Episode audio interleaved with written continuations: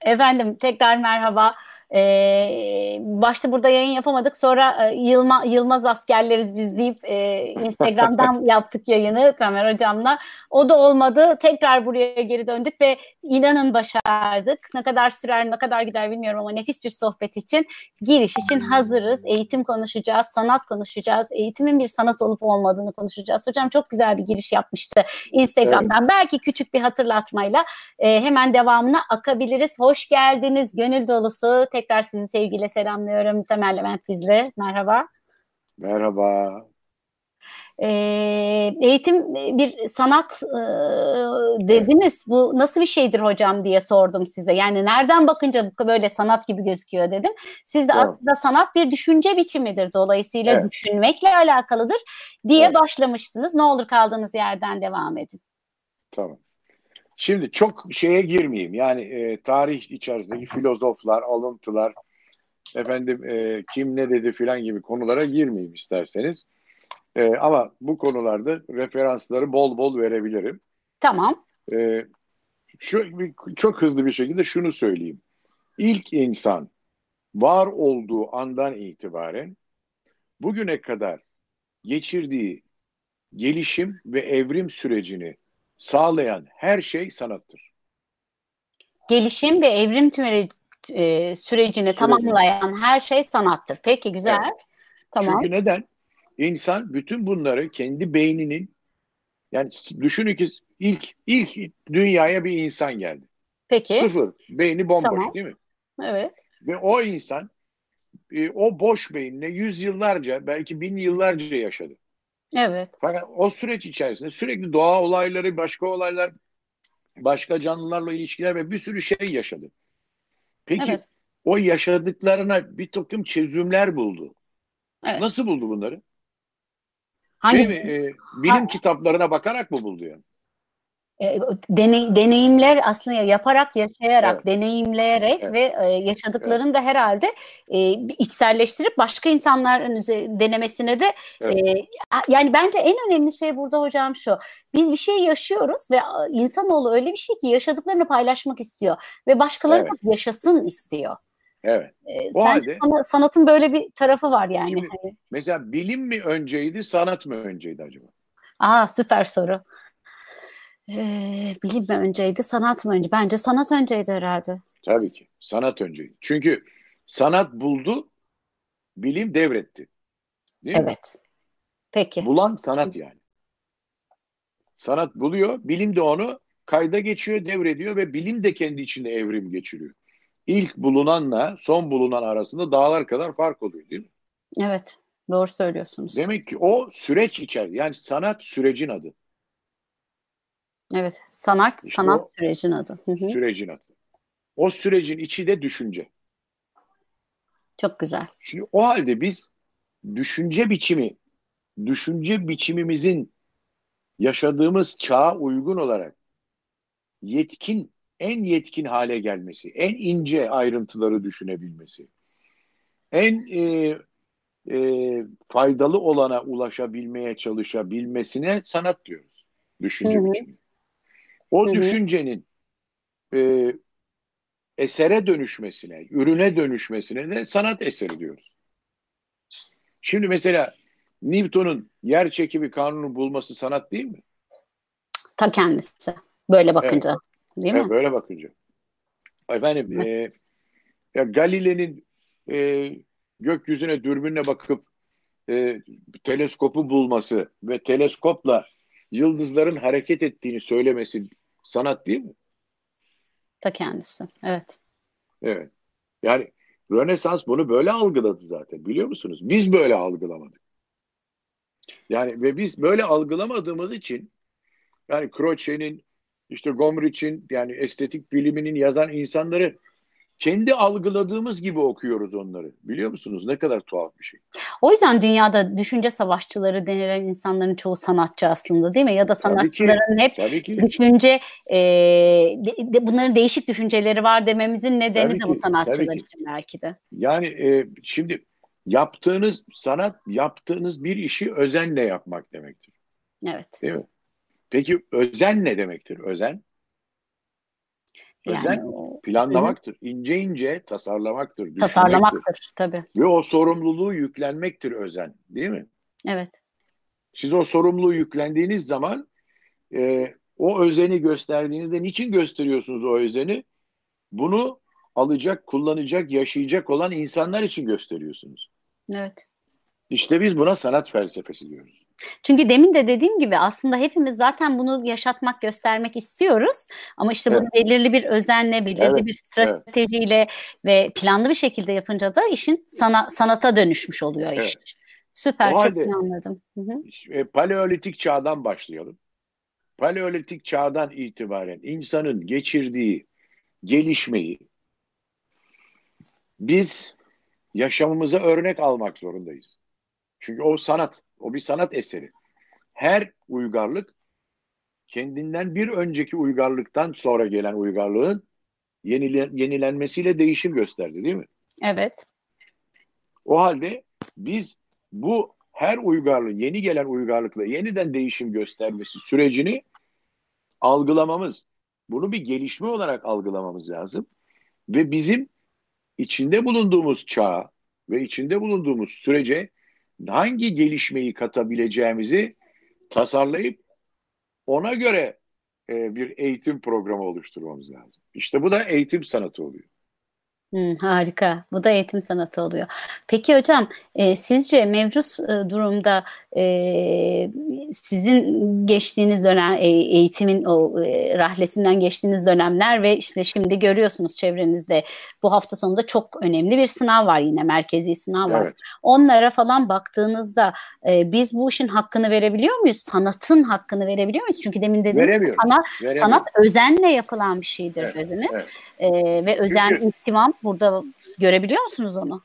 Hayır göremiyorum. Çünkü neden? Çünkü biz e, mesela şimdi bir ülkenin yaş nasıl yaşayacağını tasarlamak da sanattır değil mi?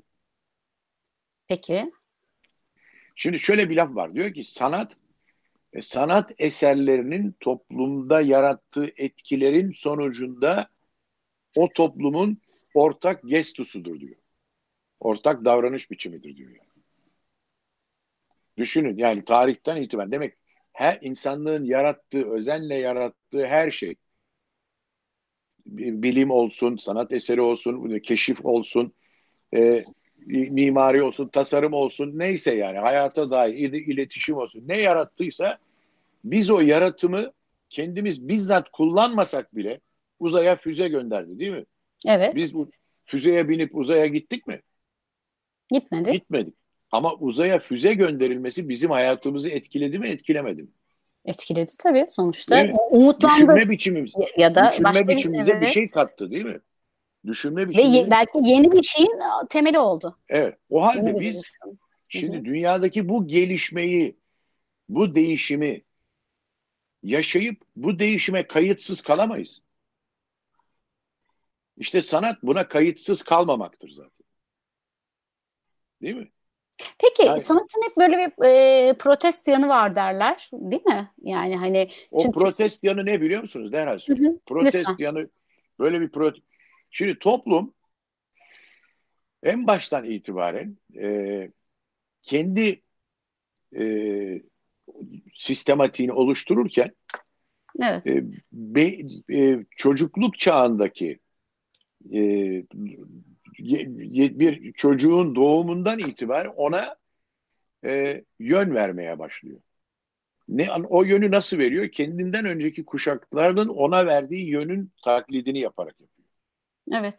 O halde biz o çocuğun e, 70 bin insanlık yılı artı kendi gelişmesinin e, ve kendi kişiliğinde oluşan, genlerinde oluşan verilerin ortaya çıkmasını engelliyoruz. Çünkü evet. ne yani pratikte e, yani e, uygulama alanında ailemizden ne gördüysek, hangi baskıyı gördüysek, sus, oturma, büyüklerin yanında konuşma, çıkıntılık yapma filan gibi yani e, lafları biz de çocuklarımıza söylüyoruz değil mi? Evet. O halde o çocuk da e, kendi aleminde yaratıcı kimliğini ve bünyesinde bulunan, beyninde bulunan sanat fonksiyonunu keşfedemiyor. o çocuğu biz sıradanlaştırmaya çalışıyoruz. Yani e, önemli başarılara, gelişme başarılarını yaratacak bir e, sanat eseri gibi o çocuğu düşünmüyoruz. Değil mi? Aksine o çocuğu e, güdükleştiriyoruz. Güdük hale getirmeye çalışıyoruz. Evet. Şimdi e, mesela bizim üniversite sınavlarımızda şimdi Türkiye'de bir şey var. İnsan e, bir baltaya sap olabilmek için sadece üniversiteye gitmekle bunu başarabileceğini zannediyor değil mi? Evet. Hayatını Maalesef. böyle böyle kurtarabileceğini, Daha doğrusu böyle bir hedef hep var yani her çocuğun böyle bir hedefi, böyle bir evet. hedefi var. Fakat üniversite şu anda e, Türkiye'de işsizlerin birçoğu üniversite mezunu evet. şu anda değil mi? Evet. Yani çok acıklı hikayeler duyuyoruz. Peki bir ülkenin eğitim politikasını saptamak sanat mıdır değil midir? Sanat mıdır değil midir hocam? Eğitim politikası. Bakın bu sanat, çok önemli bir sanat soru olmalı. çünkü. Yani hani tamam. e, eğer evet. politikası, eğitimin politikası bir sanat gibi e, konumlanırsa iş aşağıları da aşağıya doğru da böyle iner. Evet. Şimdi işte nasıl sanat olabilir peki? Yani, nasıl sanat olabilir? O zaman mesela bir sanat eserini. Şimdi dönelim klasik bizim bildiğimizi. Mesela bir resim, değil mi? Evet, bir sanat eseri. Bir resim üzerinden gidelim. Hı hı. Şimdi bir ressam e, Pablo Picasso, Guernico'yu yapıyor, yapacak değil mi? Bu tuhaf da bir resim zaten. Hı hı. Peki Pablo Picasso bu Guernico'yu ona böyle vahiy geliyor, şimşek çakıyor ve öyle mi yapıyor yoksa düşünerek mi yapıyor? E, düşünerek yapıyor olması lazım değil yani değil mi? Peki onun düşüncesini besleyen nedenler ne? ne? Mesela önce insanlığı düşünüyor değil mi? Hayvanları düşünüyor. Orada katledilen canlıları düşünüyor. Yaşamın mutluluğunu düşünüyor. İnsana değer verilmesini düşünüyor. Bunun bir proje haline gelmesini düşünüyor. Ve o Guernica'yı bütün bunların bunlardan etkilenmesi sonucunda ince ince tasarlayarak yani kendi eserini yaratırken en ufak bir hataya e, izin vermeyerek bunu yapıyor. Evet. O halde biz insan yetiştirme sanatını da böyle planlamak zorundayız. E, bu... İnsanı Buyurun. Yani eğitim sanatını böyle planlamak zorundayız. Biz şimdi bir kere bu ülkede şu anda e, e, koronavirüs döneminde yüzde toplum nüfusun yüzde otuz üçünün devlet yardımıyla e, hayatını idame ettirdiği söyleniyor haberlerde. Hı hı. Şimdi bakın dünya değişiyor e, işte e, dijital yaşam provası yapıldığı söyleniyor değil mi bu içinde bulunduğumuz? Değil mi? Geleceğin provası deniyor yani. E, geleceğin provası deniyor. E şu anda ne oldu? Pek çok insan şunu anladı ki evet iş yerine gitmeden ya da eleman istihdam etmeden evinde çalışabilir. Ve bu çok daha karlı olabilir. Artık emlakçılar özel olarak bir tane çalışma odası, bilgisayar odası olan evler daha çok tutuluyor diyorlar. Yani hı hı bir karı koca olsa, iki kişilik bir aile bile olsa bir fazla oda istiyorlar evlerinde. Evet. Sırf orayı home office olarak kullanabilmek için. Evet. Demek ki diyor ki bazı e, işverenler diyorlar ki ben artık e, anladım ki yanımda bu kadar eleman çalıştırmama gerek yokmuş. Koronavirüs olayı bitse bile ben işten çıkardıklarımı geri almayacağım diyor. Hatta bazı büyük medya kuruluşları artık madem evden çalışılıyordu ben niye size burada yatırım yapayım alın bilgisayarınızı gidin dedi pek evet. çok çalışanına. Evet. Şimdi bakın bu bunları düşünmek sanat işte. Şimdi bunları bizim düşünmemiz lazım. Sanat bu. Bir kere ne yaşıyoruz? Şu anda yaşadıklarımız bize hangi bir de sanatın bir bir düşünce biçiminin sanat olduğunu doğrulayabilmek için bir ölçüm var. Aristo'nun söylediği bir ölçüm. Hı. İyi, güzel ve doğru olmalı diyor. Sanat olabilmesi için bir şey. Sanat Dolayısıyla yani eğitime de öyle bakacağım sanat çünkü ben. Evet. Hah. Değil mi? Evet. Ama kötü, çirkin ve yanlışı ihmal etmeden. İhmal etmeden. Evet. Çünkü kötü, çirkin ve yanlışla karşılaştıracağız hep bunu değil mi? Harika. Yani iyiyi bulabilmek için kötüyü bilmemiz lazım. Güzeli bulabilmemiz için çirkini bilmem, bulmamız lazım. Doğruyu bulmamız için yanlışı bulmamız lazım. Evet. Hegel estetiği, e, e, estetik bilimi mesela Hegel estetiği bunu etik, estetik ve adalet olarak tanımlıyor. Yani iyinin karşılığını etik, e, güzelin karşılığını estetik, doğrunun karşılığını da adalet olarak tanımlıyor. Lojik, günümüzün lojik tanımlaması. Evet. O halde biz bir düşüncenin e, sanat ol, e, olabilmesi için, sanat eserine dönüşebilmesi için bu formül üzerinden düşüneceğiz. Ve ama kötü, çirkin ve yanlışı etik eğer e, olanları da karşılaştırmayı bilerek, göz önünde bulundurarak. O halde ba, ba, formel bir doğru üzerinden hareket ettiğimizi ve ideali yakalamak istediğimizi düşünelim. Ne yapmamız lazım? Bizim bugün yaşadığımız bu ortamda ya da bundan önceki ortamda Türkiye'de bu nüfus gelişimine paralel olarak insanımızı Türkiye'nin gelişmiş bir ülke olmasına uygun bir şekilde istihdam etmeye yönelik bir eğitim politikası uyguladık mı? Ona bakmak lazım. Değil mi? Evet. Şimdi eğitim bir de eğitim ne demek? Biz eğitimle öğretimi hep karıştırıyoruz. İkisini o, beraber kullanıyoruz. Onu da soracaktım. Yani sonuçta bir sanatsa evet. bu ve bir politika Tabii. geliştirilecekse eğitimin e, amacı, e, nedeni ve sınırları da çok önemli. Neyle alakalı Tabii. olduğu da çok önemli. Şimdi biz bakın biz, biz böyle kavram kavramolojiye çok önem vermiyoruz. Yani çünkü eğitim öğretim diyoruz. Hı hı. Ya, yani tek tek bu konuyu uzatmayalım gibi hani bir hal var burada değil mi? Eğitim de aynı şey, öğretim de aynı şey nasılsa. Ama birine eğitim demişler, birine öğretim demişler. Sanki sadece Şimdi, bir harf kayması varmış gibi değil mi? Ha, bir harf kayması varmış gibi. Şimdi yani tek tek beni bu uğraştırma yani bir eğitim, bir öğretim. Eğitim Kafamı öğretim diye vereyim. Yani. Kafamı karıştım. Eğitim öğretim diye vereyim. Bu iş olsun bitsin gibi bir hava var değil mi? Full inclusive. Her şey dahil. Full inclusive evet.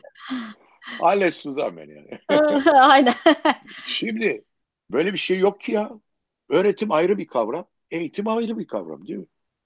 Evet. Ki Şimdi, bunu aslında biraz pandemi döneminde gördük yani hani evet, okul var, ihtiyaç mı, öğretmenin durumu ne falan bunların hepsi bir parça böyle bir tokat gibi de inse gerek yoktu böyle bir şeye tabii ama bir parça yani, anlamlandı.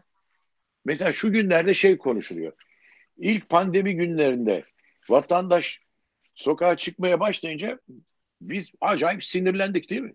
Tabii, tabii. Vay işte onları suçladık, şunu yaptık, bunu yaptık.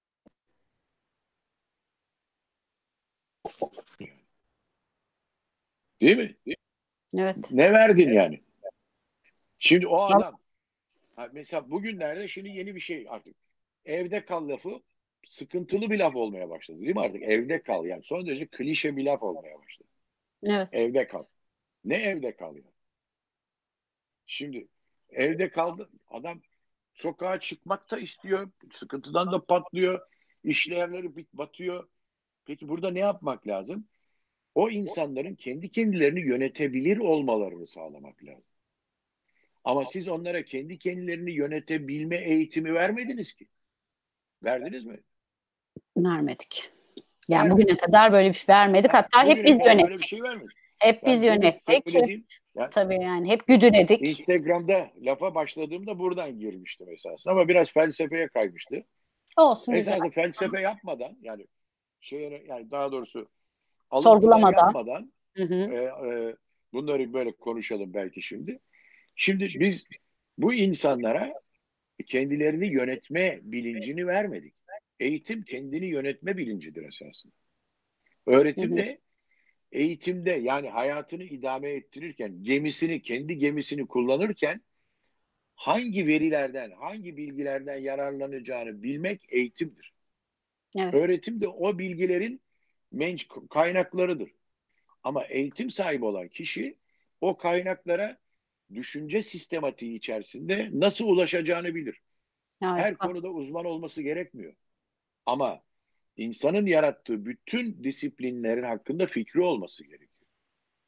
Ve kendi düşünce biçimini geliştirebilmek için hangi ilgi alanına yönelecekse o düşünce biçimini geliştirebilmek için bu kaynaklara erişebilir bir e, farkındalık içerisinde olması gerekiyor. Hocam bence eğitimli kişi öğrendiği herhangi bir bilgiyi bu nerede işime yarayacak diye sormaz. Bunu soran kişi de bir eğitim eksikliği vardır.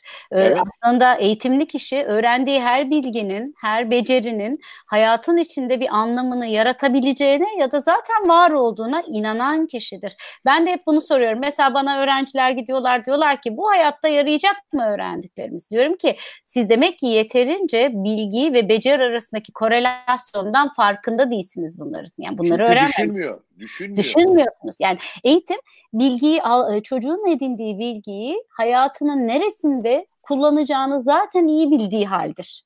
Öğretim de bu bilginin kendisidir zaten. Şimdi mesela biz beceri beceri eğitimi e, mesela şimdi Almanların örneği beni çok etkiler. Yani İkinci Dünya Savaşı Öyle mi? Sonra, hmm. Tabii Almanya kendini yeniden kurarken neydi? Almanlara ordu vermediler. Asker yani pasif bir askeri durum oldu. Yasaklıydı Almanya ve cezalıydı değil mi? Cezalıydı. Cezalıydı. Bu cezalı Almanya şu anda Avrupa'nın lider ülkesi durumunda değil mi? Evet. Nasıl oldu peki bu cezaya rağmen? Nasıl oldu biliyor musunuz? Eğitimle oldu. Tabii. Montessori. Çünkü bir sürü eğitimi, ha Montessori. Evet, tabii. Ama ne yaptı? Ee, şimdi önce bir kere planladı eğitim ama. Bana nasıl insan lazım dedi. Bir de nüfus azalmıştı. Dışarıdan emekçi ithal etti değil mi ülkeye? Türkiye'den de gidişler oldu. Hı hı. Nüfusu azalmıştı. Ama ne yaptı? Kalkınmak için plan yaptı. Kendi hı hı. vatandaşını e, nasıl bir eğitim vereceğini planladı. Öncelikle hı hı. mesela okul öncesinden itibaren bir kere Alman vatandaşı olmak ve Almanya'nın başarılı, kalkınmış ve gelişmiş bir ülke olmasına motive etti. Hmm. Dürüst olmaya motive etti. Ha, evet. Prensipli olmaya motive etti değil mi? Bunlar Neden acaba? Sanat... Peki şimdi bir şey soracağım. Yani bunlar mesela genelde zor şeyler insanlık insanlar için.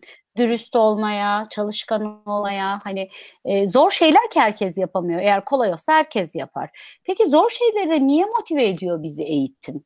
E, ya da e, neden bunlar daha e, şey mesela san, sanat da aslında zor şeylere motive ediyor insanı. Yani emek vermek gerekiyor çünkü. Ee, üzerine çok Şimdi, düşünmek gerekiyor. Yani siz böyle anlatırken kafam aslında biraz karıştı. Neden böyle zor, zor şeylere öykünüyoruz ki? Çünkü e, insan yani mesela eğer insan zor şeylere öykünmeseydi bugün hala mağarada yaşardı. Ha evet. Değişim için yani gelişmek için. Evet gelişmek Tabii için. Evet. Tabii ki yani insan e, hadi bırakayım kendimi şurada yatayım. E, mesela en büyük lüks bizde yatmak değil mi? evet. Halbuki ben de diyorum ki dinlenmek için hareket etmek lazım. Dinlenmek için mesela dağa tırmanmak lazım diyorum. Böyle konuşuyoruz birileriyle. Spor yapmak dinlenmektir diyorum. Aman hocam yapmayın diyorlar. Yani. Ne, sen ne yapmak istiyorsun? Ben yatıp uyumak istiyorum diyor. Anladım. Ya yatıp uyumanın sonu yok yani değil mi? Evet.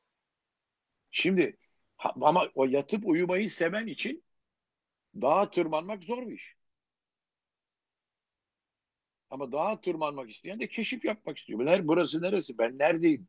Etrafımda neler var? Ova neresi? Deniz nerede? Göreyim diyorsunuz değil mi? Yaratıcılık da o zaman başlıyor aslında. Evet, yaratıcılık da o zaman başlıyor. Peki size bir şey soracağım ben ya hocam. Ee, okulları ve öğretmenleri düşündüğünüz zaman e, sizin bu anlattığınız e, zoru tercih etmek, e, yaratıcılığı bu zorun altında bulmak, e, doğru disiplinlerden beslenmek gibi motivasyonları e, görüyor musunuz bu camiada?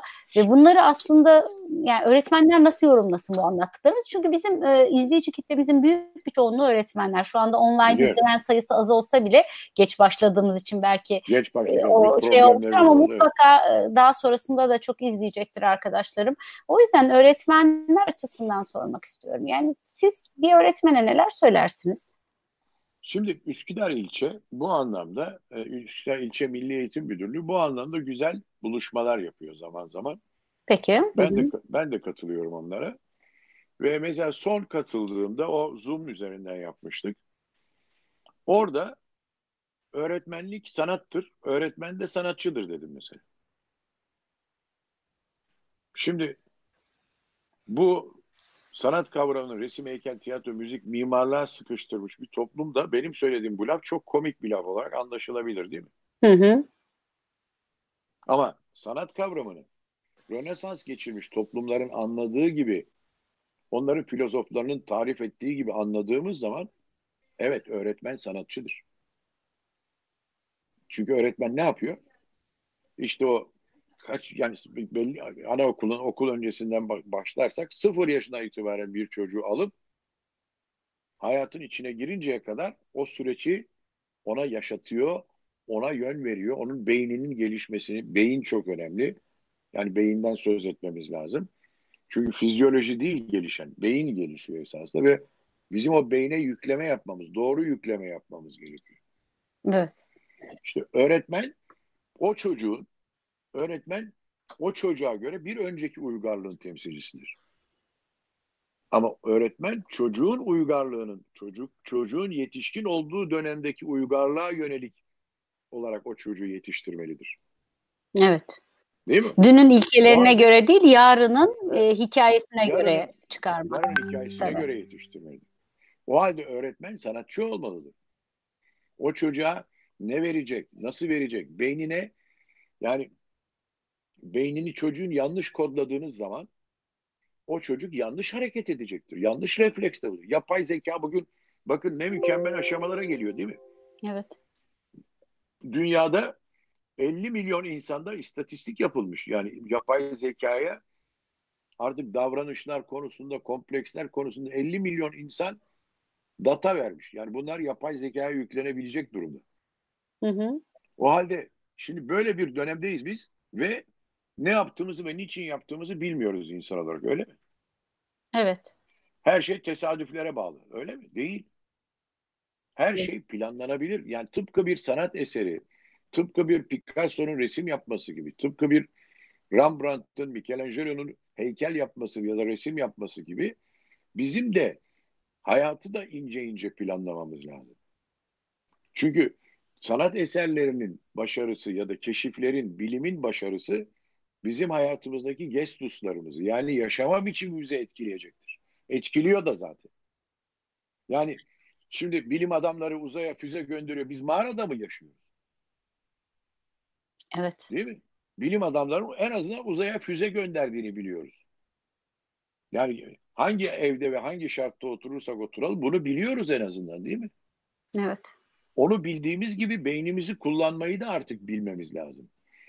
Ve bizim insanlara böyle bir hizmet götürmemiz lazım. O zaman en zor, zor şartlarda yaşayan insan bile kendini keşfedip kendini geliştirme stratejisi oluşturabilecektir. Kendine bir e, gelişme kaderi tayin edebilecektir değil mi? Ama biz ona o formülü vermiyoruz. O formülü vermeden onu e, bir eğitim, e, eğitim ve öğretim kavramının içerisine sokuyoruz. Hani eğitim evet. ve öğretim. Bu o zaman dostlar alışverişte görsünden başka bir şey değil. Çünkü o çocuk istihdam edilmeyi, istihdam edilmesi planlanmış bir eleman değil. Değil mi? Evet. E, nerede çalışacağı meçhul. Gün Ama dolduruyoruz ya. Okula gidiyor. Evet. Buna rağmen bir okula gidiyor yani. Neye gidiyor? Erkekse askere yedek subay olarak gitsin ya da kısa dönem yapsın diye kimisi de. Mesela böyle basit şeyler de var. Hı hı. Peki kardeşim nerede bu çocuk istihdam olacak? Bir jeoloji mühendisi. Jeoloji mühendisi oluyor çocuk. Fırında çalışıyor. Gördüm. Garsonluk yapıyor makine mühendisi. Şimdi peki e, bu alanda insana ihtiyacımız yok mu? Var.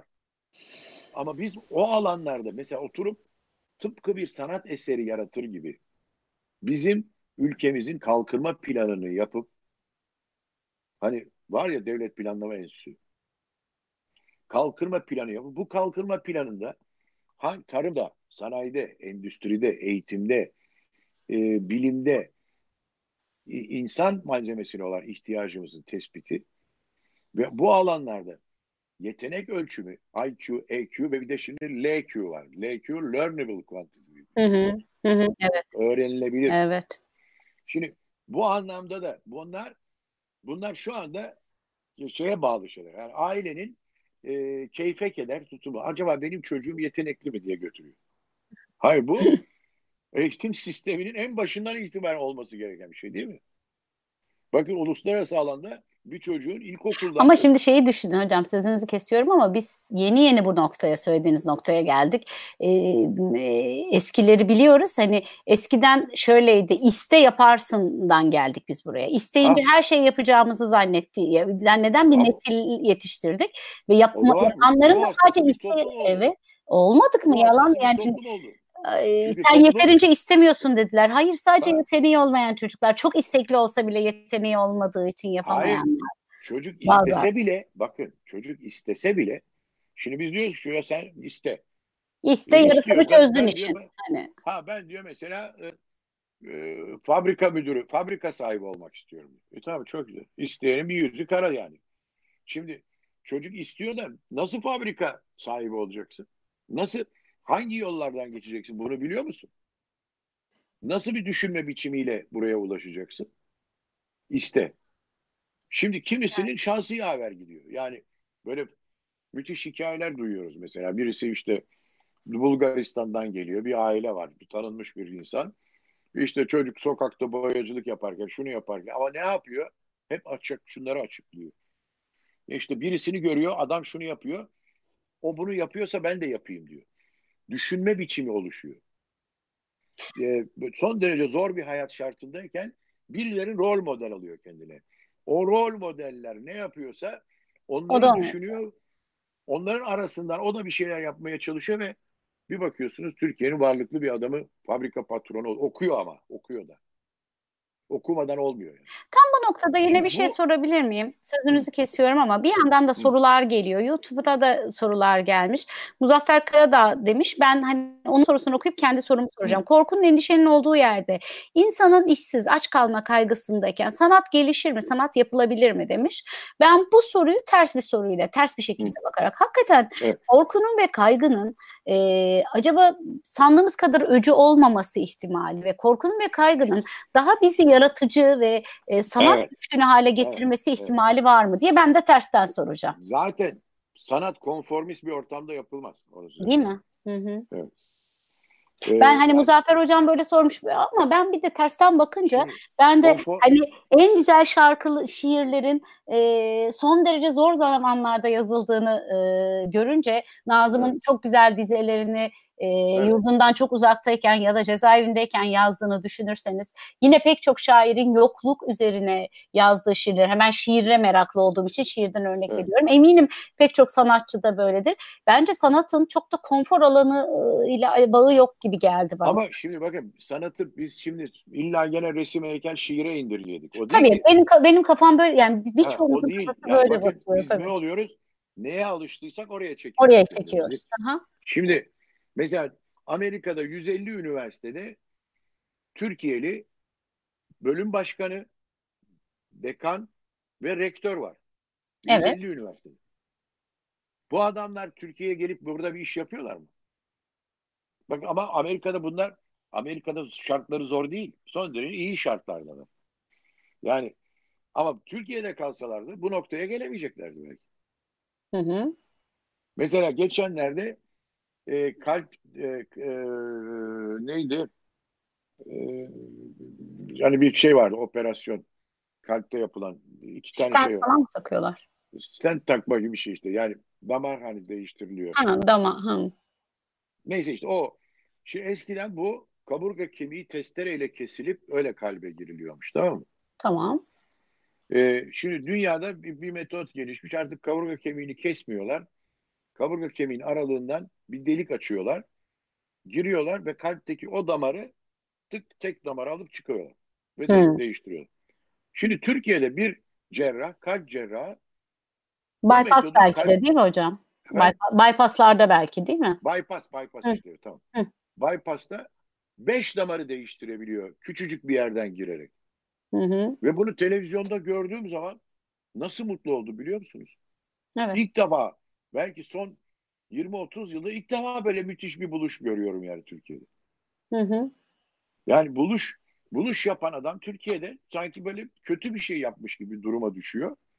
Ve bir müddet sonra gidip yurt dışında yaşamak zorunda kalıyor. Evet. Şimdi bu, bu nasıl bir şey? Bu nasıl bir ters mantık yani? Evet. Yani bunu bir kere bunu değiştirmek lazım. Demek ki sorunun Bir yanı da bu. Bir yanı da bu. Yani evet. illa, illa her şey zor zordu. O zaman biz e, gelişmek için ızdırap içinde yaşamalıyız yani. Mi diye. Hem öyle değil. Şimdi, yani Muzaffer Bey diyor ki bu evet. kadar ızdırap varken sanatta gelişim bekleyebilir miyiz? E, sanatta gelişimden kastımız resim, heykel, tiyatro, müzik, mimarlık olmamalı. Olmamalı. Hı hı. Mesela sanatta gelişimden kastımız düşünce biçimimizi geliştirmek, yaratıcı olmaktır. Hı hı. Bu kadar zor şartlarda yaşıyorsak o zaman çare bulma konusunda da e, bizim yaratıcı olmamız lazım. İşte o da sanattır. Peki bir şey soracağım. Ben şöyle düşünüyorum. E, bir şeyi ders haline getirdiğimiz zaman yani benim tecrübelerim, araştırmalara bakıyorum falan hani tecrübelerim. O bir şey ders haline getirdiğimiz zaman o işin e, hakkını veremediğimizi düşünüyorum. Yani yıllardır trafik dersi vardır müfredatlarda falan ve trafikte çok kötüyüz. Çevre derslerini koyduk ama hiçbir yol kat edemedik. E, insan hakları dersleri vardır ama insan haklarında Anladım. Şimdi ben hemen cevap vereyim. Şey Sana resim müzik dersi koymakla sanat yapıyor muyuz? Ya da Böyle evet, yoğuruyor muyuz? Sanat, zaten onu sanat yapmak için o dersler değil. Onlar sanat eğitimi diyoruz. Sanat Peki. eğitimi demek hı hı. bir insanı e, o işi profesyonel olarak yapma eğitimi değil o. Hı. O kişiliğini geliştirme eğitimi. Yani sanatçı değil aslında sanatla evet. yoğrulmuş insan kişiliği geliştirmeye çalışıyor. Zaten sanatçı diye bir meslek de yok biliyorsun. Tamam. Sanatçı diye bir meslek yok. Var mı sanatçı diye? Yok tabii. Sanatçı diye bir kimlik var. sanatçı diye bir kimlik. Sanatçı bir nitelik tanımı. Nitelik. Evet. Sanatçı yani. Hı hı. Ne demek sanatçı? Yani yaptığı işi özenle düşünerek yaratıcılıkla yapıyor. Yaratıcılık. Evet. Bir beyin cerrah. Bugün beyin cerrahları bence müthiş sanatçı. Ve beyin cerrahların konuşmaları, beyin tanımları ile ilgili konuşmaları dinleyin zannedersiniz ki estetik bilimci. Yani o kadar hoş beynin Özenle. Hmm. bu çağın beyin fonksiyonlarını anlatırlarken karşınızdaki insanın titrene bakmazsanız beyin cerrahı, profesör doktor, beyin cerrahı filanca diye görmezseniz onun bir estetik bilimci olduğunu düşünebilirsiniz. Değil mi? Beynin fonksiyonlarını açıklama biçimi dolayısıyla. Evet. Şimdi biz böyle bir çağda yaşıyoruz. O zaman sanat sanat beyindir işte. Beyin, beyin bizzat kendisi sanat eseridir. Evet. Ve o eseri kullanmamız lazım bizim. Yani toplumsal gestus yaratabilmemiz için. Ortak davranış biçimi yaratabilmemiz için o beyni kullanmamız lazım. Ama o beyni kullanabilmemiz için de o beyni nasıl kullanacağımızı öğrenmemiz lazım. Yani eğitim öğretim dediğimiz o zımbırtı kullanmak kılavuzudur aslında. Evet. Beyni doğru kullanmak kılavuzudur. Ama biz beyni doğru kullanma kılavuzu olarak yapmıyoruz eğitim öğretimi. Hatta beyni yanlış kullanma kılavuzu olarak yapıyoruz. Güzel. Değil mi? evet. Yani Maalesef. Kılavuz, diyoruz ki bak kardeşim senin bir beynin var. Al bu da kullanma kılavuzu diyoruz. Öyle bir prospektüs gibi yapıyoruz. Yani ömrü boyunca bir eğitim öğretim dediğimiz o kavram var ya bir hamlede geçiştirdiğimiz. O kavramla ona bir prospektüs veriyoruz. O prospektüs içinde çocuk esasında yapmaması gereken şeyleri öğreniyor. Neyse Allah'tan bu konuda da iyi değiliz. gerekenleri öğrenmiyor. Efendim? Allah'tan bu konuda da iyi değiliz o zaman ne diyeyim mi? evet.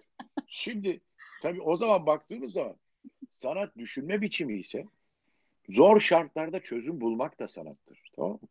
Hmm, evet. Yaratıcılıktır. sanat. Yani sanat buradaki çözümü de sanat bulacak diyorsunuz. Yine çözüm de sanatta. Yeter ki hedefiniz doğru olsun. Hedefiniz hedef ulaşmak istediğiniz hedefteki varmak istediğiniz yer doğru bir hedef olsun. Değil mi? Doğru bir hedef seçin. Ve orada o hedefi seçerken iyi, güzel ve doğru ilkesine yani yaşamın üç önemli olmazsa olmazı iyi, güzel ve doğru ilkesine müthiş bir disiplinle uymaya çalışın. O zaman zaten ortaya çıkacak gerçek doğru gerçek olacaktır. Şimdi bugün bir toplumun gelişmesi, bir bireyin gelişmesi bunlar birbiriyle ilişkili şeyler değil mi? Evet. İnsanları gelişmiş bir toplum zaten ülke olarak da gelişmiş bir ülkedir yani. Evet. Örneklerini de görüyorsun. Bunu yeniden keşfedecek halimiz yok herhalde. O halde bir ülkenin insanının gelişmesini sanat eseri yapar gibi planlamak varken öyle bir objektif yani sanat eseri e, sanat eseri yaratıcısı objektif kişidir çünkü. Yani deminki konuşmanın başında söylemek istediğim şey. Objektif bir kişidir. Çünkü doğa objektiftir. Değil mi? Doğa nesneldir. Elle tutulur, gözle görülür bir şeydir. İnsan da nesneldir. Varlıktır çünkü. Bir şeydir insan. Elle tutulur, gözle görülür bir şeydir. Hı hı. Eğer insan doğayı görmeseydi bu yaratıcılıkları kim yapacaktı? Yani uçağı kim icat edecekti? Evet. Değil mi? Kaplanlar mı? Maymunlar mı? Solucanlar mı? Yoksa ağaçlar mı? Evet. Ha, insanla var oldu bu olay. O halde biz insan denen olayın bu evrim sürecinde, bu gelişme sürecinde, tarihinden, geçmişinden ders alıp o insan bugün bu başarıları elde etmeseydi biz buradan bu görüşmeyi de yapamazdık biz ikimiz değil mi? Evet. E o halde bunu bir kere düşünmemiz lazım. Ha bu, bu bizi buraya getiren bu insansa bizi buradan sonraki hayata götürecek olan da insan. Evet. O zaman biz çevre kirlenmesi, yedinci kıta, efendim dijital yaşam, virüs vesaire gibi konulara bu insanlık bu kadar gelişme, hayatta gelişme göstermiş bir insanın bu çağdaki e, temsilcisi olarak biz bu yeni yeni geleceğe şekil veremeyecek miyiz? Verebilmeliyiz. Veremez miyiz? Onu planlayamaz mıyız? Bir sanat eseri planlar gibi yaşadıklarımızdan ders alıp geleceği planlayamaz mıyız? Hayır plan Hayır o kendi kendine olur değil mi? Hayır dünyada böyle bir şey yok ya. Böyle bir şey bizde var. Evet. Ama o kendi kendine yaşam kendi yolunu bulur. Su akar. Kader, kadercilik değil mi evet, evet. anlamında? Su diyor. akar kendi yolunu bulur. Bırak. Yok öyle bir şey. Almanlar su aktılar öyle buldular değil mi bugün yolunu? Savaştan sonra. Yani yapılandırmak diye bir şey yok tabii. Yapılandırmayı... Evet. Dünyanın en evet. müthiş eğitim öğretim sistemini kurdu Almanlar ya. Bütün katmanların Almanya'da verimli olarak insan malzemesini nasıl üretken hale dönüştürebileceği planlanarak bütün katmanların istihdam edileceği şekilde planlandı eğitim programı Almanya'da değil mi? Tabii. Bir de bir de eğitimden kastımız şu. Eğitim uygulama demektir. Bakın öğretim teori ise eğitim uygulamadır. Yani sanat düşüncesi 17. yüzyıl idealist Alman filozofu var. Schelling diye birisi. ismi Schelling. Evet. Peki sanat teori ve pratiğin birlikte hareket etmesidir. Sanat teoriyle pratiğin birlikte, birlikte hareket etmesi. Harika. Şimdi beyin de öyle. Bakın Şimdi bu, bu teori ve pratiği alın. Teoriyle pratiği bir arada tabii. Devrim de böyle. Devri, devrimin tanımı da böyle. Yani, e, her şey bir kere yaşam teori ve pratiğin birlikte hareketi üzerine planlanmış değil mi? İnsanın evet. doğası da öyle. İnsanın doğası da öyle. Yani insanın fizyolojik yapısı da öyle. Beynin bir tarafı sanat, bir tarafı analitik düşünce değil mi? Şimdi yani o halde bizim insanın doğası, yaşam, doğanın bizzat kendisi Zaten insan doğayı taklit ederek birçok şeyi yarattı değil mi? Orada evet. onu özümsedi. Oradan çıkarımlarda bulundu ve sonra onu yaratıcılığa dönüştürüp kendi lehine kullandı. Bunları yapmasaydı hiçbir şey o da, o da aslan kaplan gibi yaşıyor olacaktık biz de şimdi. Doğru.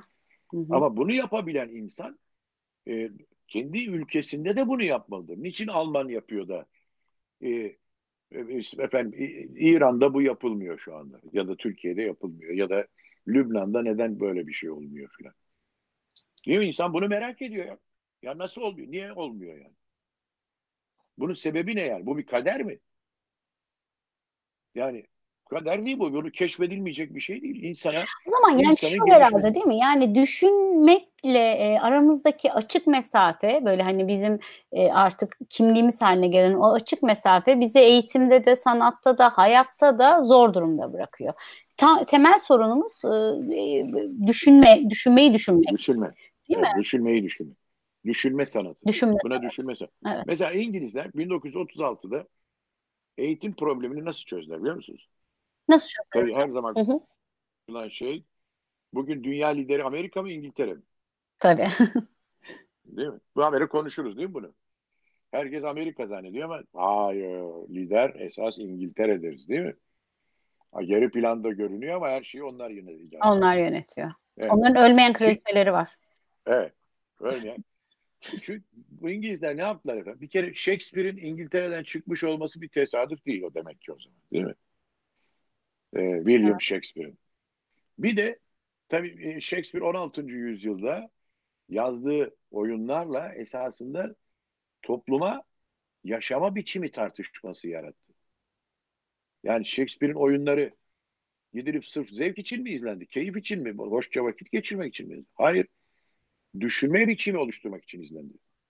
İnsanlar Tabii, o, mesajı merak edildiği için değil evet, mi? Yani bu mesaj. O, o, o oyundaki her karakterin yerine kendini koyarak, onunla empati kurarak hayatındaki insanla ya da kendisiyle onu karşılaştırarak kendi kişisel gelişiminin o şartlarda 16. yüzyıl şartlarında koşullarını aradı. Değil mi? Şartlarını aradı. Evet. Yani seyircisiz bir tiyatro olabilir mi? E, olamaz ama eskiden bir fil dişi kule lafı vardı. Hmm. Yani fil dişi kulede sanat yapmak ne demektir? Otur kendine yap. Kimseye de söyleme. Gizli kalsın aman aramızda yani. Bunu, o zaman, böyle bir şey olamaz yani. Sanat düşüncedir diyorum çünkü. Düşüncede, düşüncede yayılmalıdır. Genişlemelidir, paylaşılmalıdır. Demin ne dediniz siz de? İnsan bir şey öğrendiği zaman başkasıyla paylaşmak, paylaşmak istiyor. istiyor. Evet. Paylaşmayan adam zaten ne sanatçıdır, ne bilim adamıdır, ne bir şeydir yani. Evet. Ee, şimdi o halde İngilizler 1936'da eğitimi yani öğretimi demiyorum bakın. Eğitimi. Şimdi eğitim derken ödüm patlıyor. Aynı zamanda öğretim de anlaşılacak diyor çünkü. Evet. Hayır öğretimi ayırarak eğitim diyorum şu anda. Eğitimde drama diye bir kavram oluşturdular. Bu ne demek biliyor musunuz?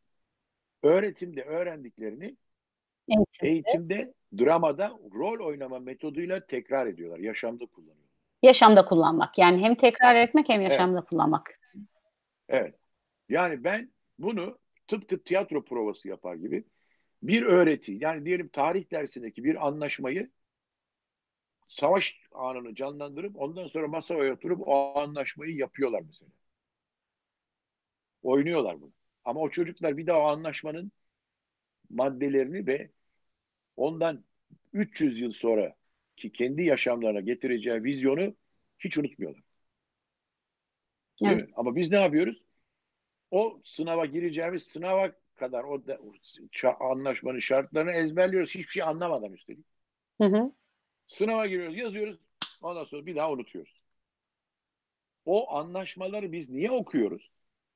İnsanların hangi durumlarda neler yaptığını bu çağa vizyon kazandırmak, bir düşünce biçimi kazandırmak için okumuyor muyuz aslında? Tabii ya ben çok net hatırlıyorum hocam. Erzurum Kongresi'nin e, maddelerinde işte manda yönetiminin kalkmasını e, ezberlemiştim ve bir gün e, böyle işte üniversite sınavına falan hazırlanıyorum hatırlamıyorum bir şeydi ve şöyle bir duvar gibi çarptım. Manda yönetimi nedir ya dedim. Ya.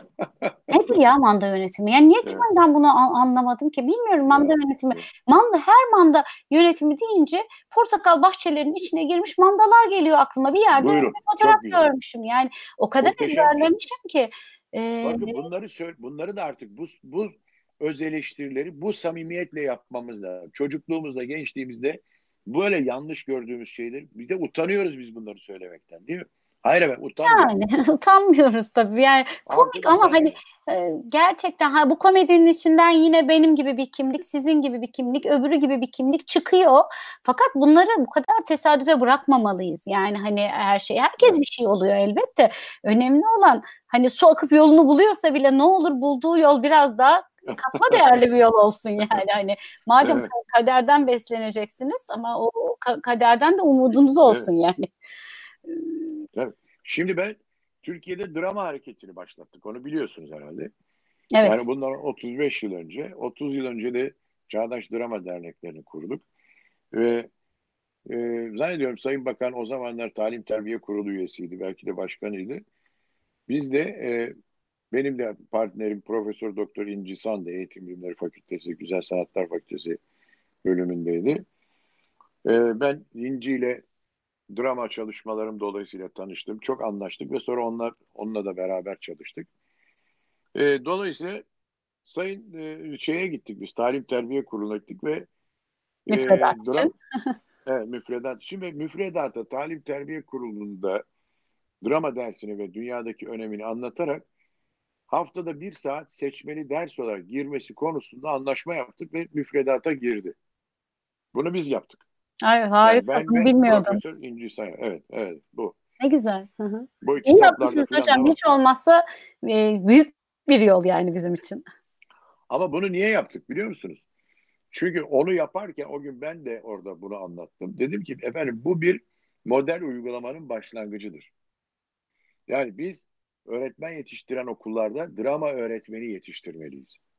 Ve drama öğretmenliği diye bir kadro açmalıyız değil mi? Harika. Yani bunun da bir meslek Eğitim fakülteleri yani eğitim, Eğitim fakülteleri. içinde Ama Ee, kız evet. teknik öğretmen okullarında da kız teknik Tabii. öğretmen okulları son derece önemli ve yaygın değil mi? Ee, yani böyle yani öğretmen okullarında, öğretmen yetiştiren okullarda da yani e, Evet artık onlar kalmadı ama yani inşallah Evet. yani bir an önce bir öğretmen okulu şeyine dönmeliyiz. Ama drama dönmeliyiz ama o zaman vardı. Yani Evet. O zaman vardı biz konuştuğumuzda. Ve evet bu girmeli müfredata, öğretmen yetiştiren okulların müfredatlarına girmeli denildi. Ee, fakat maalesef girmedi. Dolayısıyla şu anda Türkiye'de drama derslerine kimler giriyor? Hayır, dur.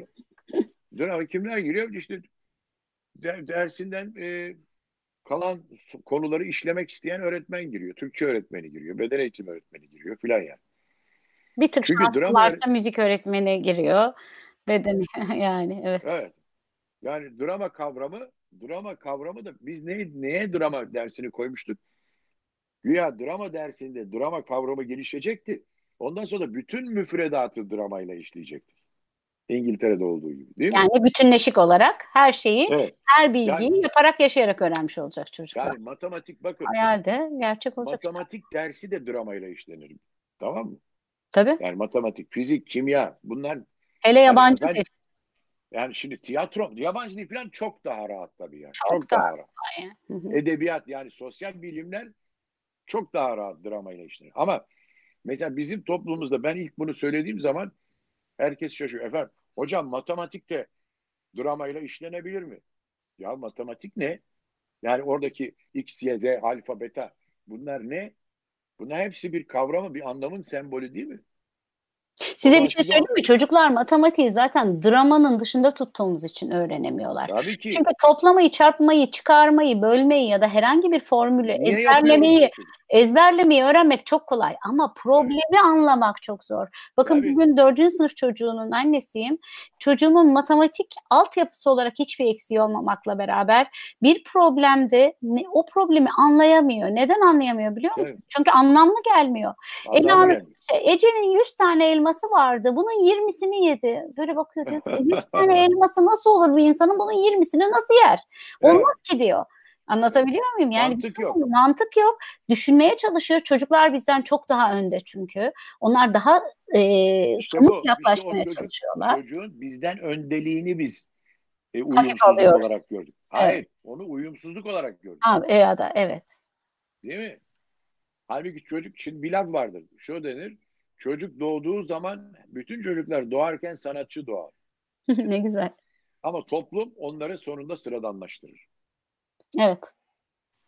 Biz o çocuğun ben şunu söylüyorum. Biz e, şeyin Noam, Noam Harari'nin söylediğine göre insanlık tarihi 70 bin yıl. Yani 350 dünyanın tarihi için 350 milyon yıl falan da diyen var. Hı. Ama insanlık 70 bin deniyor. Yıl Harari. Şimdi, evet Harari. Bu 70 bin yıl süresince geçirdiği evrim meydanda. Başlangıçta sanat vardı çünkü. O düşünce olarak ve çözüm bulmak için. Yaratıcılık için. Peki bugün doğan çocuk size bir şey söyleyeyim bu benim iddiam. 70 bin yıl artı bugünkü çocuktur o. Yani bugün doğan çocuktur. Seynan ışığı yakabilir misin? Ee, eşim karşıdaki ışığı söndürdü. Bu, Seynan. Seynancığım. Şu ışığı şu ışığı yakabilir misin ışığı? Bak görünmüyorum ben kamera. Ee, dolayısıyla ha şimdi oldu. 70 bin yıl artı bir yılız biz yani. Değil mi? Çocuk genlerinde Taşıyor hepsini. Taşıyor onu. hani anne karnında ritmi öğrenir, güm güm sesi duyar filan diyoruz ya. Size bir şey söyleyeyim. O genlerinde o 70 bin yıllık gelişmenin evrimi de var çocuğun. Dolayısıyla beyin mekanizması doğduğu zaman e, mağaradaki çocuk gibi doğmuyor bizim çocuğumuz artık. Bu yüzyılın çocuğunun beyniyle doğuyor aşağı yukarı. Gelişmiş genealojisiyle doğuyor. O yüzden de biz şaşırıyoruz ne kadar kolay uyum sağladılar falan diye. Halbuki evet, yani şaşılacak evet. bir durum Ama yok. biz o çocuğa Hı-hı. yani şimdi bu işte bugünler çocuk gelişimi çalışmaları da yapıyoruz biliyorsunuz enstitü filan faaliyeti için. Mesela ben de bu drama çalışmalarına başladığımızda bugün her birisi çok değerli profesör olan arkadaşlarımızın çoğu benim atölyemin çalışmalarına geliyorlardı drama ile ilgili. Da e, mesela şu ben onlara film de gösteriyordum dünyadan örnekler. Mesela bir anne e, bebeği oturtmuş mama koltuğuna çocuğa mama veriyor ağzına. Çocuk mamayı yemezse anne çocuğa tokat atıyor. Değil mi? Şimdi, evet. Çünkü anne çocuğun kendisine tavır aldığını zannediyor. Evet. Ama anne şunu düşünemiyor. Bu çocuk bana tavır alacak e, e, o relasyonu, o ilişkiyi nereden çıkardı? Benim o çocuk ne ne alıp, alıp veremediğim var ki bana tavır alacak. Değil mi? Evet. O çocuk tavır alacak bir yaratık konumunda değil şu anda. Ama o bir şey söylemeye, bir duygu söylemeye çalışıyor, bir şey anlatıyor. Anne belki kocasına kızgın, yani babasına çocuğu, yani eşine kızgın. Eşine anlatamadığı, kızamadığını çocuğa kızıyor. E tabi. Çocuğa bağırıyor. Otur dedim sana diyor. Niye oturmuyorsun diyor. Çocuk otur kelimesinin ne olduğunu bilmiyor. O sırada. Değil mi? Evet.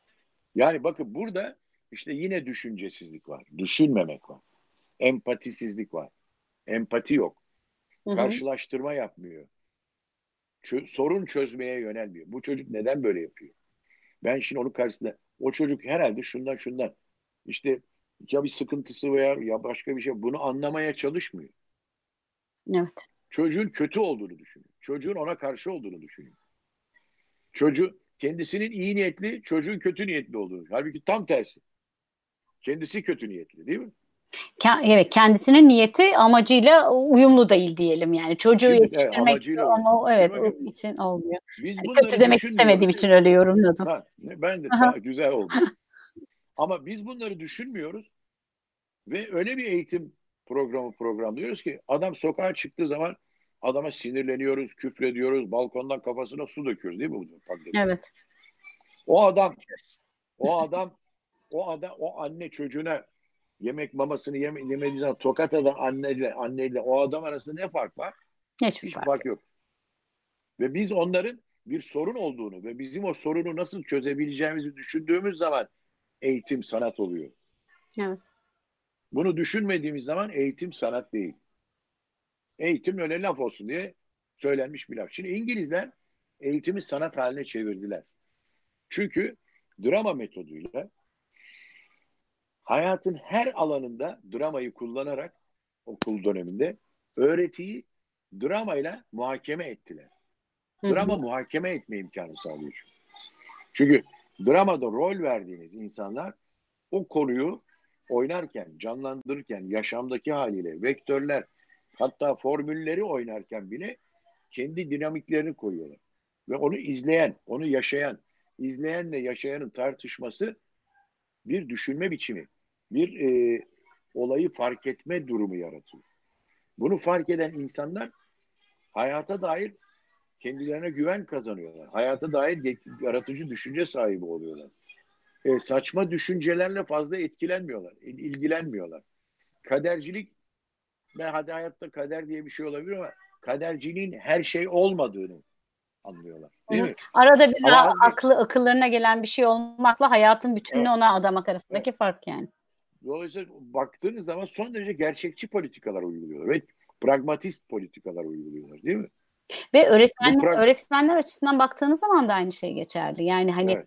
bu işi böyle e, sanat sanatıyla yorumlayanlar çok daha farklı yerlere geliyor öğretmenler açısından. Evet. Mesela ben bir, bir şey yapmıştım hocam. Bir eğitime gitmiştim e, bir okula, e, öğretmen eğitimine. Orada bir beden eğitimi öğretmeni demişti ki ben e, tarihte padişahlarımızı anlatırken e, zorlanıyorum öğrenci. Hangisi hangisinin çocuğuydu, oğluydu, babasıydı bunu öğrenemiyorlar sıralaması.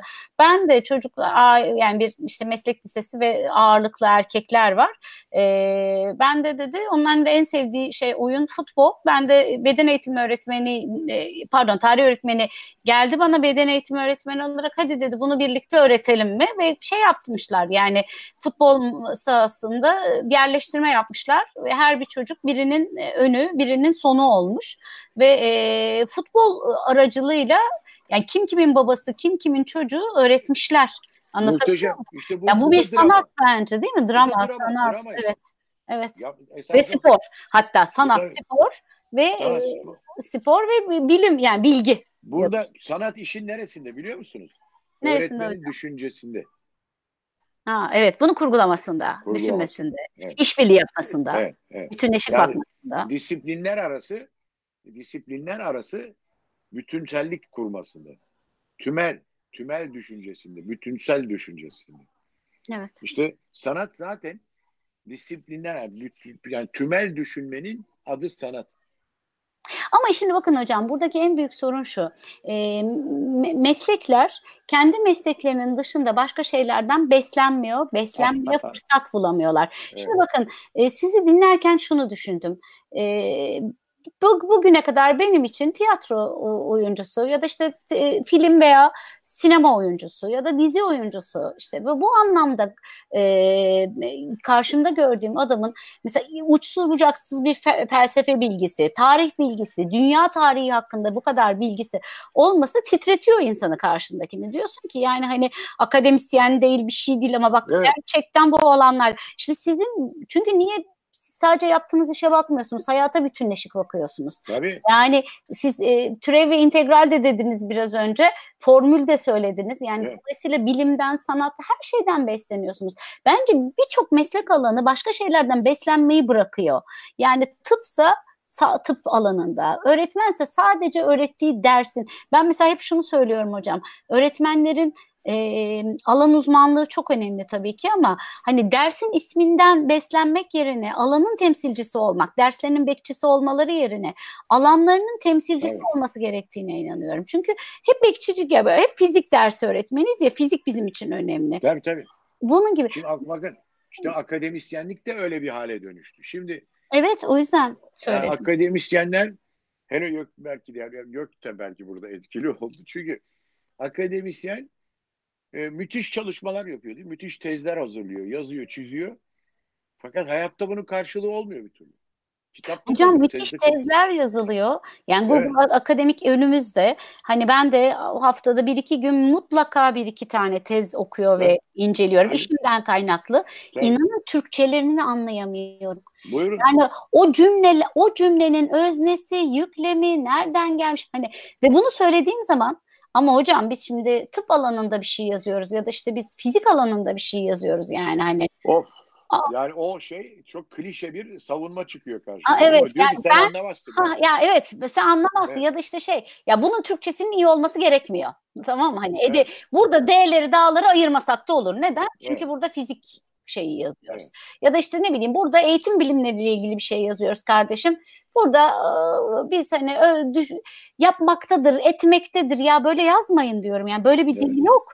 Yani hani 8 tane e, eklentili bir cümle kurmak zorunda değilsiniz. Daha sade, daha kolay beynin anlayacağı bir şey yazabilirsiniz diyorum ama mesela bizim alan e, e, uzmanlarımız kendi alanından başka alana yönelmek istemiyor. Bu da mı acaba bir yetiştirme tarzı, yetiştirme Tabii, tarzı? Bu dünyada, şimdi bakın e, Charlie Chaplin'in Modern Zamanlar diye bir filmi vardı. Evet, tabii tabii. Şimdi o, düşünün ta o zamanın Hollywood'unda daha o zaman yani 1950'li yıllar herhalde değil mi aşağı yukarı? Hı hı, herhalde. Evet. Sessiz sinema filan dönemleri yani Tabii. hatta. Charlie Chaplin esasında bu konu söylediğiniz konuyu işliyor biliyor musunuz? Çünkü ne yapıyor orada? Bir bant var. Bandın üzerinde bir vida geliyor. Hep o vidayı sıkıyor. Değil mi? Hep o vidayı sıkıyor. Hı hı. Ama bu vida nerenin vidası onu bilmiyor.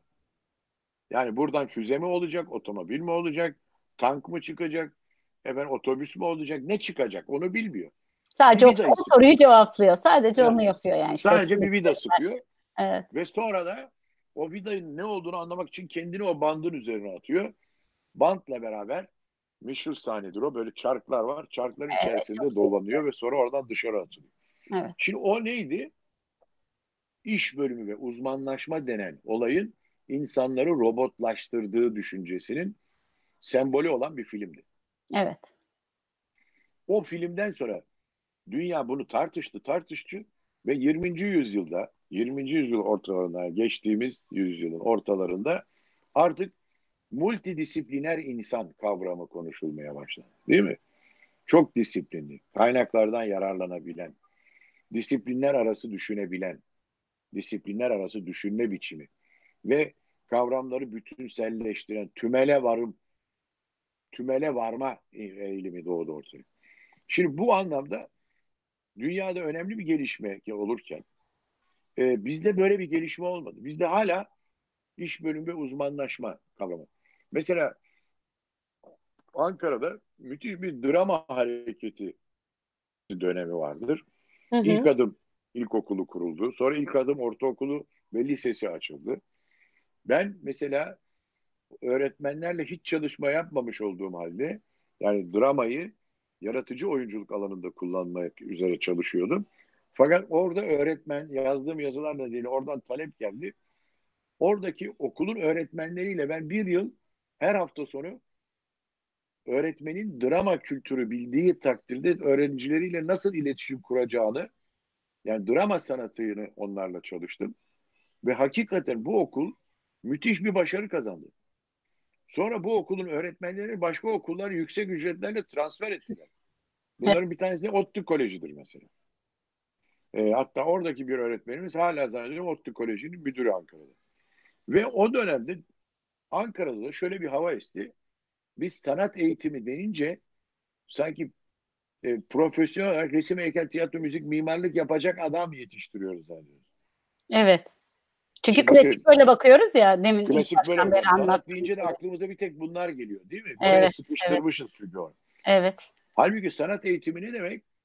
Çocuğun çok yönlü düşünebilmesinin gelişmesi demek. Düşünmeyi evet. geliştirmek demek. Düşün. Mesela ben seminerlerimde bakıyorum salonda pek çok insan bana soru sormak istediği zaman el kaldırıyor ve önce şunu söylüyor.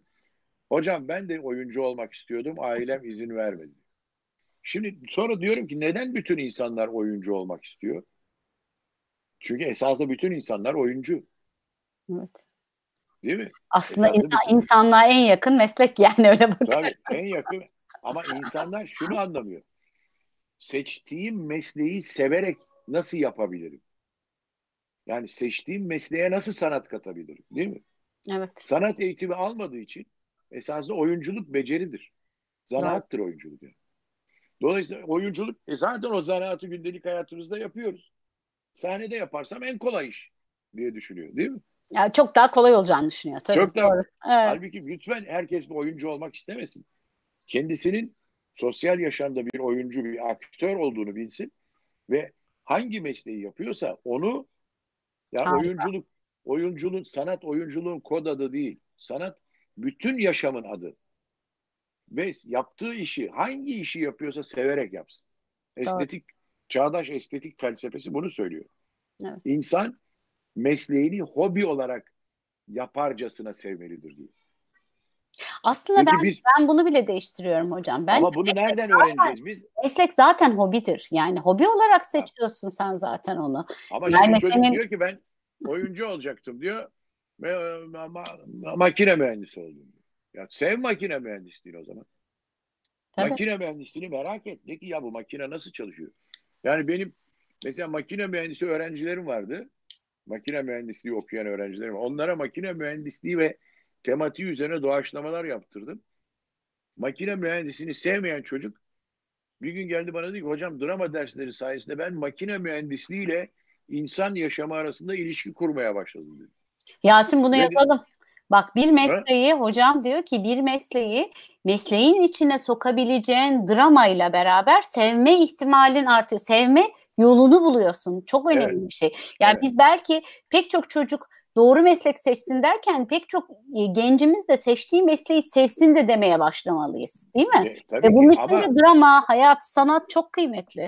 Tabii. Bir de istihdam sorununu düşünmemiz lazım. Şimdi tabii. demin hani Almanlar e, liseden mezun olan bütün çocukların üniversiteye gitmesine gerek duymuyorlar. Çünkü daha önce orta ortaokuldan da mezun olan çıraklık okuluna gidebiliyor değil mi? Tabii. E, Cimnazyumdan me mezun olan meslek okuluna gidebiliyor. Ve o meslek okulunda çeşitli dallarda meslek eğitimi alıyor. Üniversiteye giden en süzülmüşü oluyor bunun. Yani üniversiteye giden şu oluyor. Üniversiteye giden adam tasarımcı olarak yetişiyor. Yani hayat planlamacısı olarak yetişiyor bir yandan. Değil mi? Evet. Yani vizyoner olarak. Yani, tabii o, o kendi seçtiği disiplin üzerinde daha uzman evet. oluyor. Ama o mutlaka iş şey buluyor şey adam. İşsiz kalmıyor yani. İşsiz kalmıyor. Evet. Çünkü o vizyonere ihtiyaç var. Evet. Şimdi mesela e, pandemi döneminde eğer toplum sanat eğitimi almış olsaydı yani meslek eğitimi anlamında demiyorum. Kendini kişisel gelişimi ve düşünce biçimi ve becerisi, zanaatı olsaydı o zanaatını sanat eğitimiyle, sanat düşüncesiyle farklı bir üretime dönüştürebilir miydi diye düşünüyorum. Değil mi? Pandemi evet. şartlarında farklı üretime dönüşecek yaratıcılıklar da bulunabilirdi. Ama birçok insan çaresizlik içerisinde kaldı. Çözüm çözüm üretemedi. Tepki göstermek, sıkılmak, bunalıma girmekten başka çözüm üretemedi. Çok. Hele hele yani geçen gün çok e, iyi gelişmiş yani iyi olduğunu düşündüğüm bir karı kocadan e, eşi bana dedi ki ya e, kadın karı koca uzun zaman evde birlikte kalmamalıymış onu anladık dedi. Allah Allah dedim ya. Bu nasıl bir şey? Yani kalsan bir, kalmadığın zaman da dert ediyorsun. Yani eşimle görüşemiyorum diyorsun değil mi? Çok çalışıyorum diyorsun. E kalınca da diyorsun ki ya karı koca aynı zamanda evde birlikte kalmamalıymış yani. Herkes kendi şey. Şimdi bu nasıl bir laf? Yanlış bir bak işte yanlış bu. Değil mi? Bu yanlış düşünme biçimi. Çünkü bunun karı koca evde birlikte kaldığı zaman birbirini tanı, tanıyorsa, birbiriyle gerçekten doğru bir iletişim içerisindeyse birlikte birçok şey üretebilirler. Değil mi? O evde kalmayı hem zevkli hem üretken hem yaratıcı hem e, bir sürü bir sürü işe dönüştürebilirler ve vaktin nasıl geçtiğini anlamayabilirler yani. Valla hocam ben de yine ama, vaktin nasıl geçtiğini anlamadım ama bir saate açtık söyleyeyim. Sizi de tutuyoruz. Peki. Sizi de tutuyoruz. Saat peki. 11 oldu bilemiyorum ama.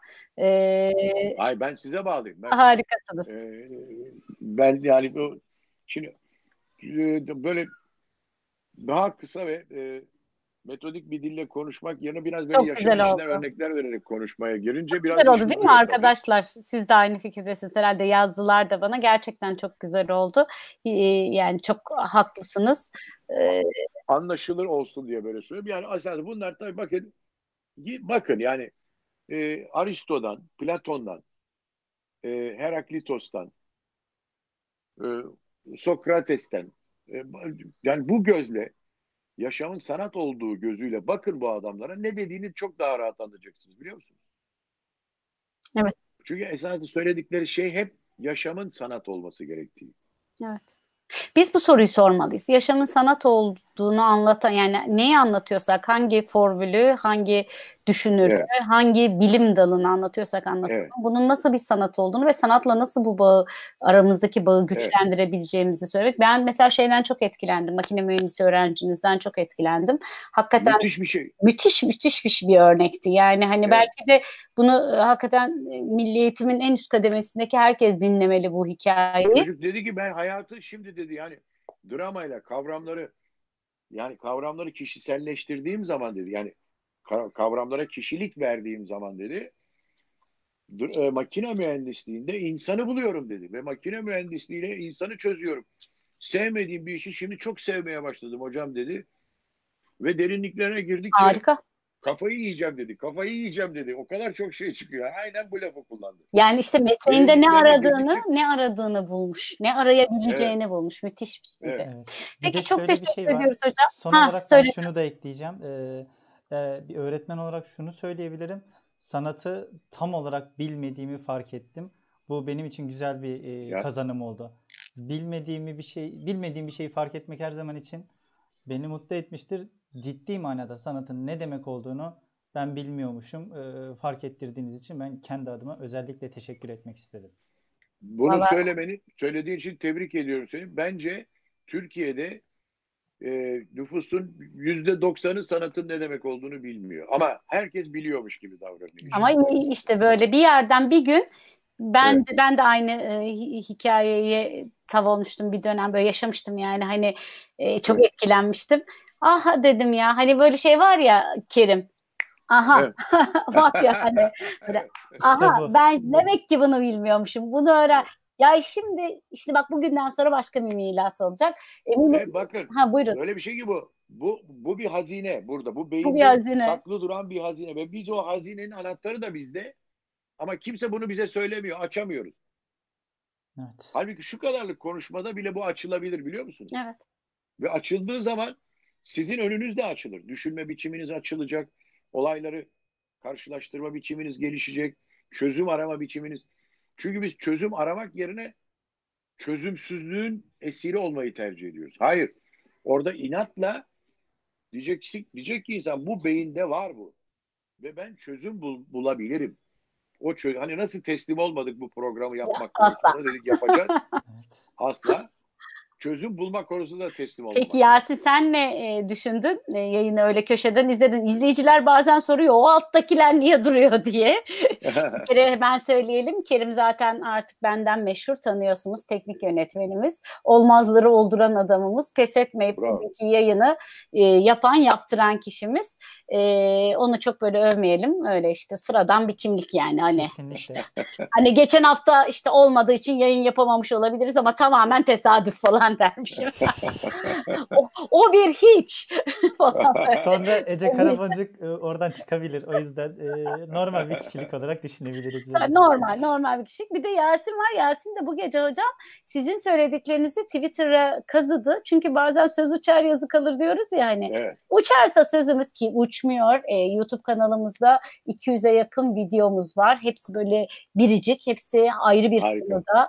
e, ayrı bir uzmanla. Neredeyse tekrarı çok az e, işte e, yani Milliyetin Bakanı bile bir kere çıktı yani öyle söyleyeyim. Hadi bir de daha önce bakan olmadan çıkmıştı o kadar yani. Ee, çok böyle biricik e, konuklarla çok güzel bir içeriğimiz var. Ee, YouTube kanalımızdan da mutlaka yayınları izleyebilirsiniz. Ee, ama ben tabii Yasin'in de ne düşündüğünü, e, neler hissettiğini merak ediyorum. Ee, iyi akşamlar herkese gerçekten. Çok Soracağımı bilmiyordu şimdi o yüzden bir, bir şey yapıyor. Hani var ya ekran hocam ekranlarda böyle dönüyor ya bız bız. Yasin diyor ki Ece Hoca bu nereden çıktı? Bana bir şey mi soracaktın? Niye soracağını bana daha önce? İndiriyor. İndiriyor. Yani daha, da- da- daha çok işin arka planında olduğumuz için pek hazırlıklı değildim. Ama şunları Evet. söyleyeyim. Ee, Bir TDM öğrencisi hocam. Ee, Kimin? psikolojik danışmanlık ve rehberlik bölüm öğrencisiyim. Aynı zamanda Ha, bravo. Tam bizim konumuz. işte Evet. o yüzden sordum zaten. Hı. aynı zamanda eğitim fakültesi öğrencisiyim. Yani eğitim Evet. fakültesi olma eğitim fakültesi öğrencisi olmanın bir gerekliliği bence farklı bakış, bakış açılarına sahip olmak. Çok Bunun önemli. arayışı içerisindeyim. Ee, Bu yayın gerçekten biraz daha derinleşmek için e, daha faydalı oldu benim için. Çünkü çok çok açı var. Yani sağdan, soldan, arkadan, çaprazdan, yandan, arkadan bak bak bitmiyor. Her yerden bakmamız gerekiyor. Ee, Bunun için e, gerçekten çok faydalı bir yayın oldu. Çok Yasin teşekkür sen ederim. benim sana senin ilk dersine girdiğim zaman gün e, kürsüye benim yanıma geldiğin halini hatırlıyor musun? Evet, yani onu her yerde mümkün olduğunca anlatırım. Çok bir dönüm noktası hissettiğiniz anlar olur hayatınızda. Benim için e, en Şimdi son o gün aslında sen şunu soruyordun. Burada bir anlam var benim hayatımda. E, yani bana bunu sormadın. Ama sorduğun şey aslında buydu. Hocam benim hayatımda bir anlam var ama ben bu anlamı bulamıyorum. Ve nerede istediğimi bilmiyorum sorusuydu. Evet. İşte aslında bu sorunun cevabını yaşıyorsun şu anda. Sanat o. Evet. O hani eğer bunu benim hayatımda bir anlam var ama onu bulamıyorum dediği şey var ya. Vardı. O işte sanat hazinesini arıyorsun. O Ali Baba'nın bir şey var ya define kutusu. Onun nerede olduğunu bulmaya çalışıyorsun sen. Ama var o bir yerde var diyorsun ama bulamıyorsun. Çünkü sanat onu anlatan, onu tarif eden şey sanat kavramı. Hocam o şöyle kavramı düşün. bilmediğin için, Evet. o kavramı bilmediğin için onun yerini bulamıyorsun. Haritayı bulamıyor. Harita yok elinde çünkü. Hocam 80 kişilik bir amfi öyle düşünün. Ee, birinci sınıflar ilk dersleri ve eğitim sosyolojisi dersi ve Yasin oradan kalktı dersin sonunda bana gelip bir şey sordu söyledi yani ve bir ilişki kurdu Harika. dedi. Hani yakın hissettiğini ve ben hani burada size bundan iki yıl önce miydi Yasin? İki yıl önceydi değil mi? Ama Peki. etkilenmiş demek dersten. Evet. Etkilenmiş yani. Evet. Evet ve orada aslında sorduğu şey bütün- aslında şunu şu yüzden anlattım Yasin'e de o yüzden söz verdim. Çünkü aslında biz hepimiz anlam arayışındayız ve ilkokuldan yani doğduğumuz andan öleceğimiz ana kadar bunu yapıyoruz. Eğitimde de ilkokuldan üniversiteye kadar yapıyoruz. Yani hiç fark etmez. Sevgili Ece işte o anlam arayışının adı da sanat. Çünkü Evet. anlam niye biz durup dururken anlam arıyoruz ya? İşte onu soracağım. Neden? O dürtü nereden geliyor? O bir dürtü, impuls o. Estetik te- tanımı onun impuls biliyorsun. Dürtü. Evet. Ve sana dürtüyor beynin. Diyor ki sende malzeme var diyor. Ama sen o- ya ne alakası var? Şimdi ben onu nasıl bulacağım filan durumunda kalıyorsun. Halbuki bunu birine söylediğin zaman şimdi Yasin'e ne dedin o zaman? Nasıl çıktı bu olay ortaya? Valla yani ben o günden sonra Yasin'i sürekli dürtmeye başladım. Yani değişik Ha. konularda, değişik anlamda bazen Ha. gözümle, bazen dokunarak, bazen mesaj atarak, bazen sen çok özelsin. Mesela sınıfın ortasında söyledim. Yasin çok özel dedim. Böyle herkes şaşırdı. Baktılar yani pek de özelliği yok falan hocam ne- neyi var dediler ama hatırlıyorsun değil mi Yasin? Hani herkes ya niye bu hoca bu da takık dediler. Ben hep söyledim. Evet. Şimdi o tabii şeyi, o madem anlam arayışında bir, bir şey arıyor, o zaman o anlamla ilgili benim bir e, olta atmam gerekiyor diş- düşündüm. Evet. Yani yapabileceğim O dürtü. Dürtü, Evet, dürtü. evet, Uyarı yapıyorsun. Evet. güzel güzeldi. Yasin bence bu e, yayında senin için bir e, dönüm noktası oldu. Ama ben bu vesileyle bütün izleyicilere şimdi bir olta atayım. E, hepimizin hayatında biz öğretmeniz. Hepimizin hayatında çok Yasin var. Hepimizin hayatında çok öğretmen de var ayrıca. Ve mesleklerimizin anlamını bulmak, yaşadığımız e, şeyin, yani ben mesela mesleği hobi olarak yaparsan iyi olur diyenlerden değilim. Zaten başka ne için yapılır ki meslek? Hani bir iş niye yapılır ki? Hayatta neyi neden Evet. yapıyorsunuz yani? Hani temizliği de niye yapıyorsunuz evinizde? O da hobiniz sizin aslında. İyi olmak için yapıyorsunuz. Hepimiz bir iyilik arayışı içindeyiz. Dolayısıyla ben kendi mesleğimi her zaman hobi olsun diye yaptım. ya şaka değil, hakikaten eğlenmek için yaptım. Hakikaten keyif Evet. almak için yaptım. Sayılı günümün en anlamlı günü olsun diye her güne kalktım. Ee, umarım bugün de İşte budur. Bugün de size bütün izleyicilerimize sayılı günlerinin en anlamlı yayınlarından bir tanesini izletmişizdir. Paylaşmışızdır sizle. Ben çok keyif aldım. Defalarca izleyeceğim hocamın her söylediğini. Kerim ve. Yasin şahidimdir ki bu yayınlar durmadan akacak. Ee, biz açılışta da Instagram'da yaptık açılışı. Orada da söyledim hocamı davet etmeden önce ama burada da hemen kapanışta ekleyeyim. Biz normal 5 yıldır yayınlar yapıyoruz. 5. yılımız bitiyor. 5 yıldır bu yayınları her salı gecesi saat 9'da yapıyoruz. Böyle küçük aksaklıklar haricinde biraz kayıyor. Onun dışında hep 9'da yapıyoruz ve ne zaman okullar açılıyor online alıyoruz. Ne zaman okullar kapanıyor offline'a dönüyoruz. Biz izninizi rica ediyoruz. Haftaya yayınımız aynı gün ve aynı saatte olacak diyemiyorum o yüzden. Maalesef izninizi rica ediyoruz. Ama bir parantez açarak ee, bana öğrencilerim sorarlar her zaman. Ee, Yasin de bilir Kerim de bunu çok duymuştur benden öğrencim olmamasına rağmen ekip arkadaşım olarak. Ee, ben derim ki öğrenciler seni bana gece mesaj atarlar. Hocam seni rahatsız ediyoruz kusura bakma derler. Size işte şunu soracağız ben hep ne derim Ee, sizden kıymetli bir işim yok derim. Yani bir sürü iş yapıyorum. Bir sürü Evet. alanda para kazanıyorum. Ama sizden kıymetli bir işim yok derim. Şimdi aynı felsefeyle sizden kıymetli bir işim yok dediğim öğrenciler için, öğrencilerimiz için eğer ihtiyaca cevaben bir takım yayınlar yapmak gerekirse aniden EGT yayınlar size CÖ diyebilir. Ee, günü veya zamanı olmadan. Bunlar işte sınava hazırlanan çocuklarla ilgili olabilir, üniversiteye hazırlanan çocuklarla ilgili olabilir, tercih döneminde olabilir. E, çünkü hiçbir öğretmenin öğrencisinden daha kıymetli bir işi olamaz.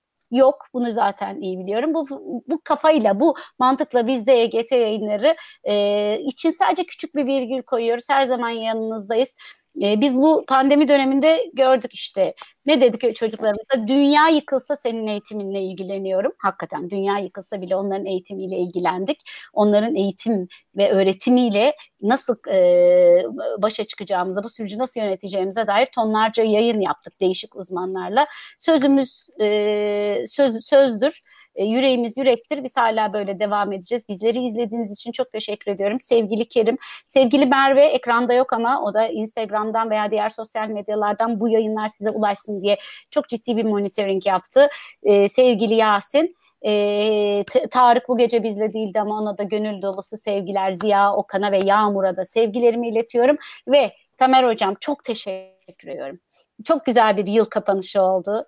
Ee, çok mutlu oldum. Bana bu fırsatı ver, verdiğiniz için hem teşekkür ederim hem de bugünün küratörü Profesör Doktor Sayın Belma Tuğrul'u da e, saygıyla e, ve sevgiyle selamlıyorum. Çünkü e, gerçekten sizle beni o tanıştırdı. Bugüne kadar yaptığım en iyi yayınların mimarı kendisidir. E, yine böyle bir mimarlık yaptı. Sağ olsun. Ona da sevgilerimi iletiyorum ama size Sevgili, de teşekkür ediyorum. Sevgili Belma da Ankara'daki ilk bizim drama grubumuzun e, katılımcılarından da biliyorsun. Evet. E, dolayısıyla mesela şu anda müthiş bir mutluluk değil mi? Evet. Böyle bu kadar hayata pozitif bakan, çözüm getiren, yaratıcı. Mesela Belma bence evet işini severek ve sanat olarak yapan bir kişi. Tipik bir örnek yani. Çok. Değil mi?